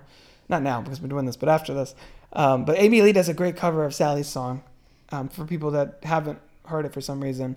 Um, so now we finally. How did he know where to go? Didn't he think he needed to go through the, the tree door again? He probably did. He probably flew that way. I don't know. We don't see it. We don't see how he gets through there. He just kind of did a toothless baby thing again. He did. He did. He's very excited about this. But I'd be if I was those kids and I was getting these presents, I'd be scared. Oh well, yeah. That's and that's that's where you realize where you're watching because most of this movie you're from Halloween Town's perspective, and you're like, oh okay, this is kind of weird and crazy. They're trying to do Christmas. All right, whatever. We'll see how this. She thinks it's not gonna go well. Shut the fuck up, Sally. This is cool. And then you see here, and you're like, oh wait, oh oh wait, no, this is bad. they, they, they Jack's done a terrible thing on accident. Uh, but and this is this to me is where like a lot of the dark comedy of the film really comes in, where this little kid gets his present from Santa now, and then the parents come in and they're like, "What did Santa get you, honey?" And he lifts up the shrunken head, and the parents are just like freaking out. It's so great. Well, I hope that the parents got him something just as, you know, just as just in case, because you know I got my Santa Claus presents and I got my my presents from parents. So hopefully they Well, but in this to make up world, in this world, spoilers for real life. In this world, Santa Claus is real, so they don't have. They probably these parents in the Christmas town probably don't have to be like, "All right, time to go to sleep because Santa's coming," and then stay up and eat the cookies and be like, "Oh, look, see what Santa left you." Um, like we're gonna do, do with our kids. You know what I mean? They have. Uh, they actually have a real Santa that they can, in this universe. That's true. They can deal Good with. point.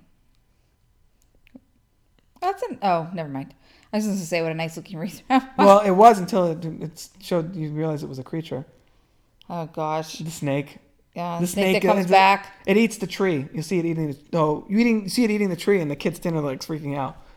Oh, I and that. freaking And by the way, since I mentioned earlier about the duck, uh, that little cat that's the the cat doll that the little girl's holding. Yeah. That cat doll is actually the logo for Max Shreck's department store in Batman Returns. Max Shreck is the Christopher Walken character. Oh. That's like the logo. Is that is an image of that? Oh. I have all kinds of random trivia. Well, I'm glad that the the 'cause I cat didn't like attack their face. Yeah, no. Uh, the tree of bats. Wow. Look, it's just the kid with the, the snake eating the tree, and just like, ah! it's so funny. Um, but also not funny. And then now shit gets real here when the parents are like closing their windows, locking the doors, closing the fireplace, and then this one's fuck it. They turn the fire up. They're like, we're gonna burn this asshole when he comes to our house. I love that. And poor That's Santa Claus lost his lost trust in people. Well, yeah, unfortunately, because they're getting all the police is getting all the calls, being like, "Yeah, I know a skeleton. Just lock your doors." And it's like it's like it's like a crime wave happening in Christmas Town, essentially. Then an imposter shamelessly impersonating Santa Claus, mocking and mangling the joyous holiday. Yeah, exactly. That's what happens, man. When you take and over then they're all very happy about it. because they think that's good. Mocking and mangling. They're like the Addams family. They everything that's that's bad is good. What's what's that? Doc, good, good, good. Bad, bad, wrong. Uh, Kung Kung Pao thing. Yeah. Oh, that's a totally separate thing. That's not opposite. That's not. That's not that. Um, but it's yeah, similar similar concept, I guess. Um, yeah, so it's like Addams family, where they're like, "How was your day?" Terrible, and they're like, "Like it's a good thing," things like that. Um, but yeah, this is this is again another. I mean, When this, did the second Addams stuff, Family come out? 1993, Oh, 91 and 93. Oh yeah, so- same year as this. Yeah. Yeah, okay, And I was a huge fan of that too. I guess I like I like borderline morbid stuff, but not really morbid stuff. Like I'm not a I'm not into torture porn, and I'm not a huge like I like horror movies, but I'm not a horror like a fanatic. I am in October more than ever. You're not a horror whore. I'm not. I'm not a, no, that's mean. that's mean to people that like horror movies. Um, I like the like the the the, the way you say that. I'm not a horror fanatic, um, but um, but I, I do like things that are spooky, but like safe spooky.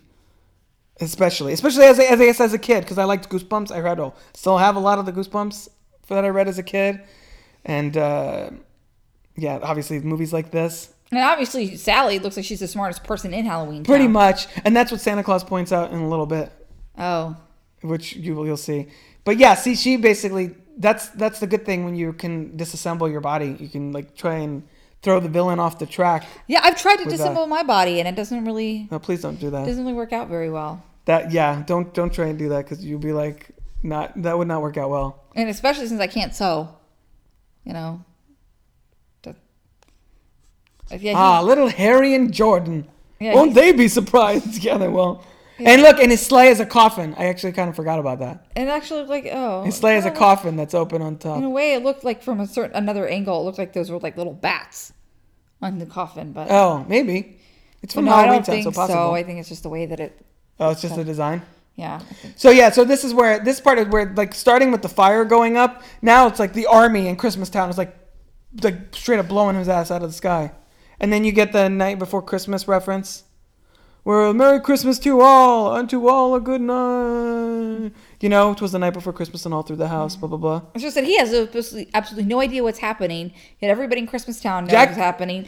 Halloween Town, they know what's happening, and Jack's just like, "Oh, this is great." He thinks he's doing. It he thinks he's helping them out. He thinks he's giving. Is Santa, he not getting the radio report that they're getting? No, I don't. I guess not. I don't think They his, should have I don't think his sleigh was was uh, um, equipped with that.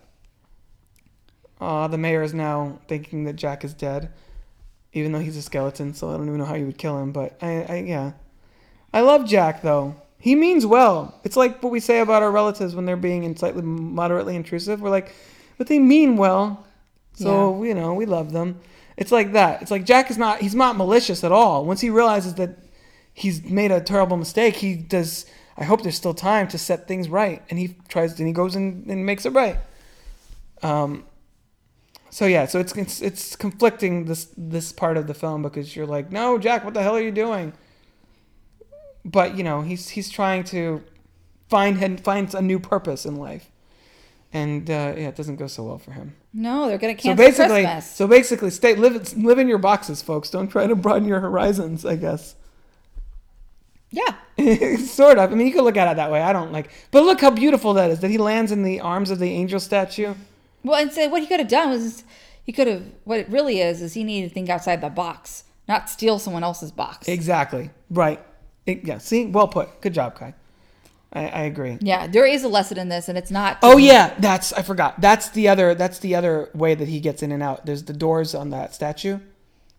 Oh, He goes in there, and that's how he gets back to Halloween Town. You'll see in a second. But so, but look, look how. See, I mean, you can't hear it because we haven't muted here. doll? Uh, it, the, well, it's the doll that he was gonna maybe maybe it was it was one of the presents that got on fire he, when he was on the sleigh. Um, but look look how the, it's such a Broadway style of performing, where he's just like, find a deep cave to hide in. In a million years they'll find me. Like it sounds like it's made for theater. So I still don't understand why you can't get like a slim actor, put the makeup on him like a skeleton, and then make this Doug Jones. yeah, Doug Jones or someone like that. Well, we have friend, our friend Gordon is super thin frame like that, where he like dresses up as C-3PO and fits in the suit and everything. So someone with that slim of a frame could totally pull this off on stage. You know what? You put this on Broadway like they did Beauty and the Beast, like they did Aladdin, and like they did Lion King, from the same era of Disney animated films, by the way.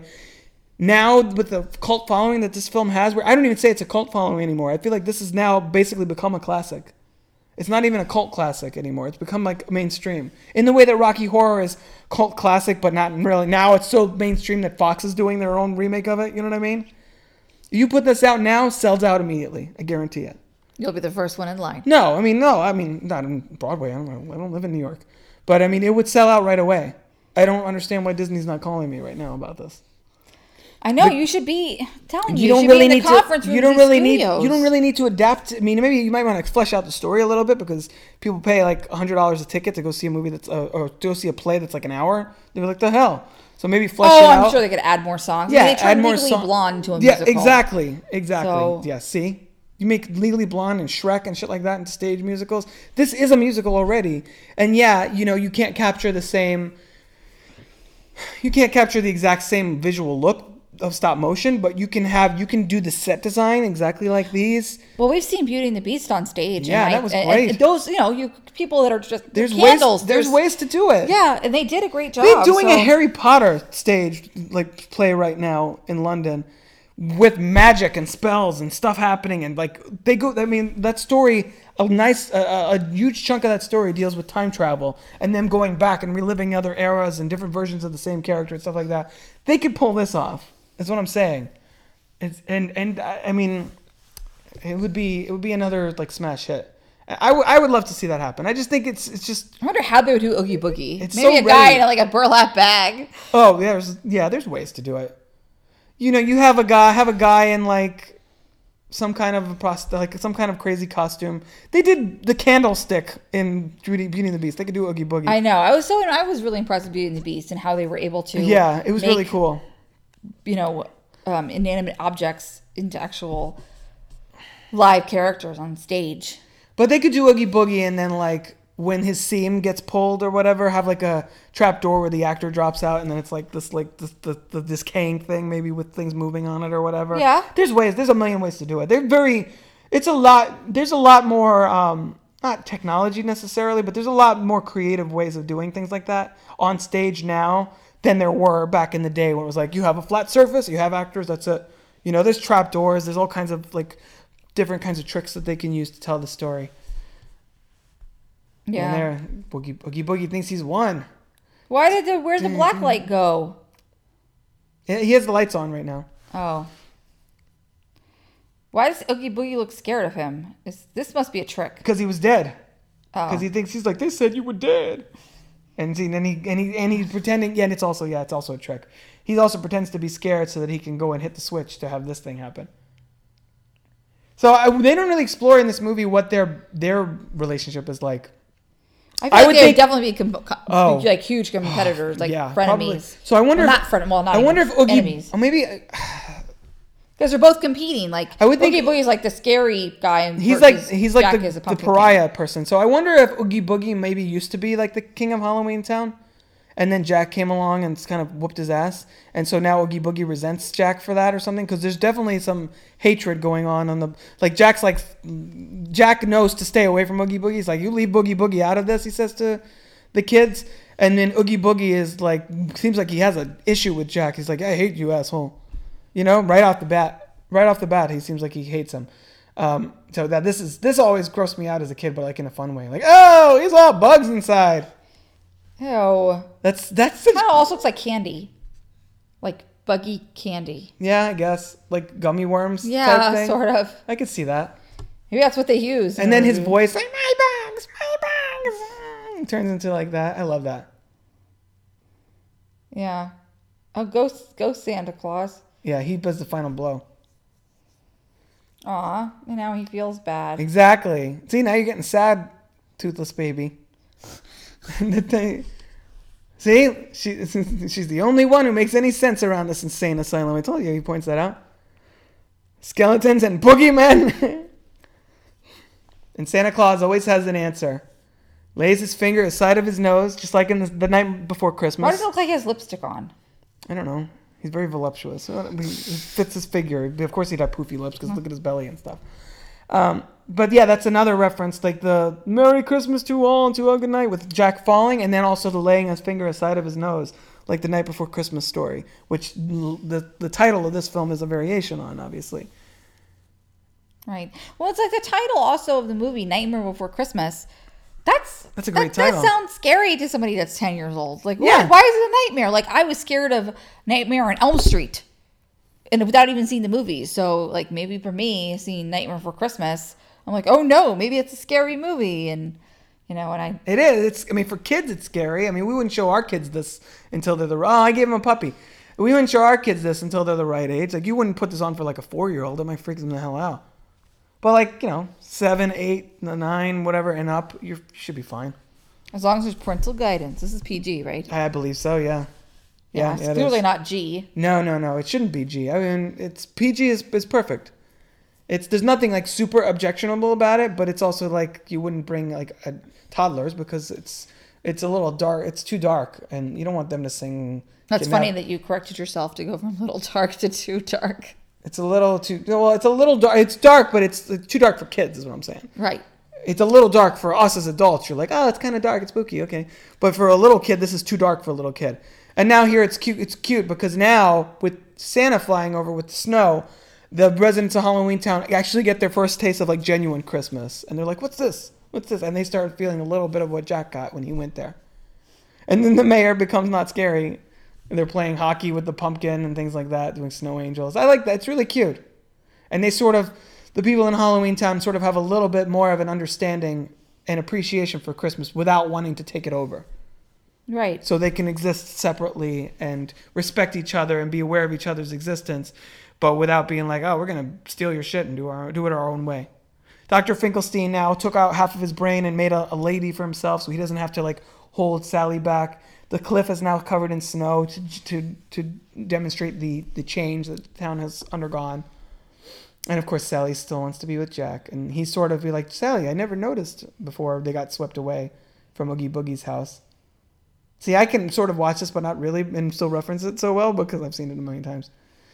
Oh, okay. See, this I know this is gonna sound weird, but this part where where Jack is singing to Sally, and then they sing together and they like come together, which sounds more sexual than I meant it as, but and they like end up together and sit together now and forever. I get the feels with this a little bit.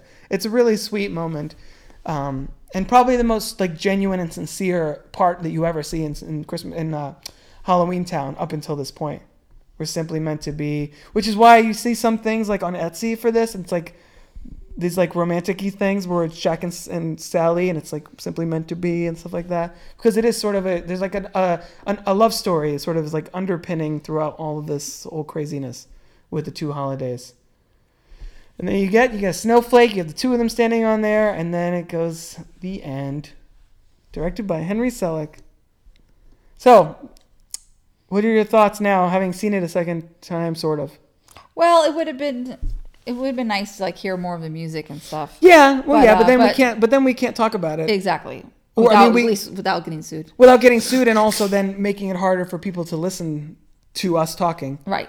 Then that can you imagine what that would sound like? Just like with the movie in the background. That sounds like it would be too hectic of a listening experience.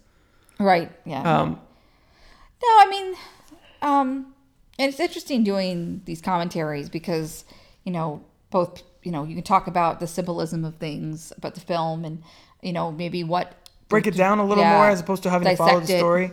yeah Right. and I'm all about I'm all about you know analysis. I mean it's It still doesn't resonate with you the way it does with me, but you seem like you appreciate it maybe a little more than you did an hour and fifteen minutes ago. yeah I mean I definitely appreciate the movie and I see what and I appreciate what they're trying to do. It's just um and I and I guess I can see why people love it so much. It's just not really for me. Yeah, it's not your it's not your style of thing. That's how I feel about certain things. You know, that's how I feel about other stuff. Like transform. Well, okay, I was gonna say Transformers. Like, see why people like it, but I, I kind of don't see why people like it. That's a bad example. Transformers and Twilight are the two franchises that I'm like, no, and that shouldn't be around. That should not be a thing. It's terrible. I got nothing for you. But um, I don't know. Name something else. Not TV shows. I mean, I guess Game of Thrones because I'm not. I've never really gotten into that because I've never really wanted to get into that. But I don't think it sucks. I'm sure it's. I'm sure it's really good. It's just not something I've ever gotten into, so it's not something that I feel like particularly attached to. You know what I mean? Sort of how you feel with this, I guess. Yeah. Um, but I mean, yeah. So I don't know. Something about this movie, the music, the storyline, uh, it, it all like it's totally in my in my wheelhouse. And um, yeah, and it's when the, the the more I watch it, the more I, the more I I I have grown to appreciate what it's trying to do, and it does feel sort of like unlike anything else out there. You know. Even other even other stop motion films, I feel like this movie is kind of has, has a very distinctive story going on. You know, you know what I mean? Yeah. Um. Does any is there any other story like this? No. Okay, that's what I mean. That's what distinctive means. Well, could they also be considered with um, Sally and Jack? Could they be considered star-crossed lovers? A little bit of that, This- but but it done. but it's also yeah, that's been done a million times. But it's also not that's also not the entire focus of the film. I feel like the mythology that it creates is very unique, with the different lands for different holidays and the the the one spot in the forest or the woods where basically they all kind of converge. You Yeah, know? yeah, I know, I know, I know. It's, it's- yeah, it's definitely interesting mythology. See, clown with a tearaway face. Well, so was Danny Alf? Um, was Chris Sarandon the only one that had a sing, um, a separate singing voice? I think For his character? maybe I think so. Yeah. Because looking at the casting, yeah, they didn't have that. Yeah, that might be the case. I'm sure Chris But I Sarandon mean, could have done it. Maybe Danny Elfman. Wanted to do himself. yeah, Well, I don't know. I'm not sure about that. I feel like I feel like I've read somewhere that Chris Sarandon was gonna like gonna do it and then didn't didn't you know didn't it didn't work out or whatever. And so Danny Elfman's like, all right, I can do it because Danny Elfman was already composing the music. And Jack Skellington has more singing than anyone else by far. right. Um, I mean, most of the songs are Jack. I mean, the only other characters that really get solos are Sally and Oogie Boogie, I believe. Well, Lock, Lock, uh, Lock, Shock, and Barrel. Right. but most of the other ones are ensemble numbers led by Jack, really. Um, so no, so this was this was fun. Another Crooked Commentary. So we should, while the credits are just wrapping up, just because I like to talk all the way until the actual end of the credits rolls. You know, we should do, we can totally do one of these for a movie that you suggest. That as long as we've both seen it, because I feel like you know, I mean, granted, it's I'm it's you know, I'm the uh, quote Yep. See. Skellington Productions Yeah, right see, there. one, United of, one Kingdom. of two movies that ever have ha- had that production company. That's weird. Why is it? Why I, is because United- James and Giant Peach did not do well, and so that was the end of it. I guess. Well, why is no? I mean, why is it you said United Kingdom? Maybe that's where the um, the basis for you know wherever the stop motion animation stuff Huh. is being done. Interesting. Well, Star a lot of Star Wars is not a UK property really, but they film in, in Great Britain like quite a bit, London and Pinewood Studios, and I mean I don't know if the well, Force Awakens in Episode Eight, but so uh, do you have any suggestions offhand for movies you would want to you would want to pick, or you have to think about it? I guess. I'd have to think about it. Yeah, think about it. Maybe something that you've seen a lot that you know that I've seen with you that I can have that you can have interesting things to say about, and then we can try and do this. You know, I'm, we're still gonna do Scott Pilgrim at some point, and then probably before the end of the year. But, but yeah, I mean, just because I'm the quote like host of the this podcast doesn't mean that we can't do you know one of yours uh, one of your ideas. And you know, if you guys listening to this, if you want to have us do an if you want to suggest an episode that we could do a quick commentary on, like a particular film. Um, again, it would have to be something that we would have. We if it was something we hadn't haven't seen, we'd have to watch it first and then rewatch it to do the podcast, which I'm fine with that if if the right movie comes along. So, you know, send your suggestions and ideas over to me. I'm on Twitter at Crooked Table, or I send it to Kai over at. At the Vault Key LLC on Twitter. You can also find the Crooked Table on Facebook, on Tumblr, on Instagram. Instagram. I'm on Snapchat even. yeah, I know you're. Pretty much. I try and be everywhere. Um, but yeah, I mean, you, you're gonna get the most, the most uh, of my thoughts on things on Twitter, and then probably Facebook as a secondary. So, but find me anywhere there. And if, if I'm not talking, I'm not, I'm not saying enough on your social media site of choice, message me and be like, "Hey, what'd you think of this?" And I'll be like, "Hey, uh, okay, thanks for reaching out. This is what I think," and um, get a get a dialogue started. Um, you can also find more podcasts I was going to say videos, not so much with videos lately. You can find more podcasts, reviews, and other movie related goodies on crookedtable.com. I will get back into videos. I actually have a green screen upstairs that I'm going to start using soon. I have to start testing it out and trying to get the visuals, uh, the, visual, you know, the backdrop to really work up to my standards. Um, but sometime in the near future, I would like to get back into that because I was having a lot of fun doing those video reviews back uh, in the spring, which is like, geez, now makes been a long time since I've done. I think the X Men one was the last one I did. And now you have a MacBook. Yeah, now I have a MacBook, so now a MacBook Pro, no no less. So now I'm really super equipped to do that. And uh, yeah, so stay tuned. Crooked Table Podcast will hopefully be back in the next week or two. I don't want to make any promises because I'm not very good at following through with them, and there's a lot of stuff going on in our lives that I'll catch mentioned down the line on the podcast. I'm sure. So in the meantime, crookedtable.com and uh, you know, for the Crooked Table podcast, I'm Rob, And I'm Kai. and we'll catch you guys next time. Thanks for joining us. Roll credits.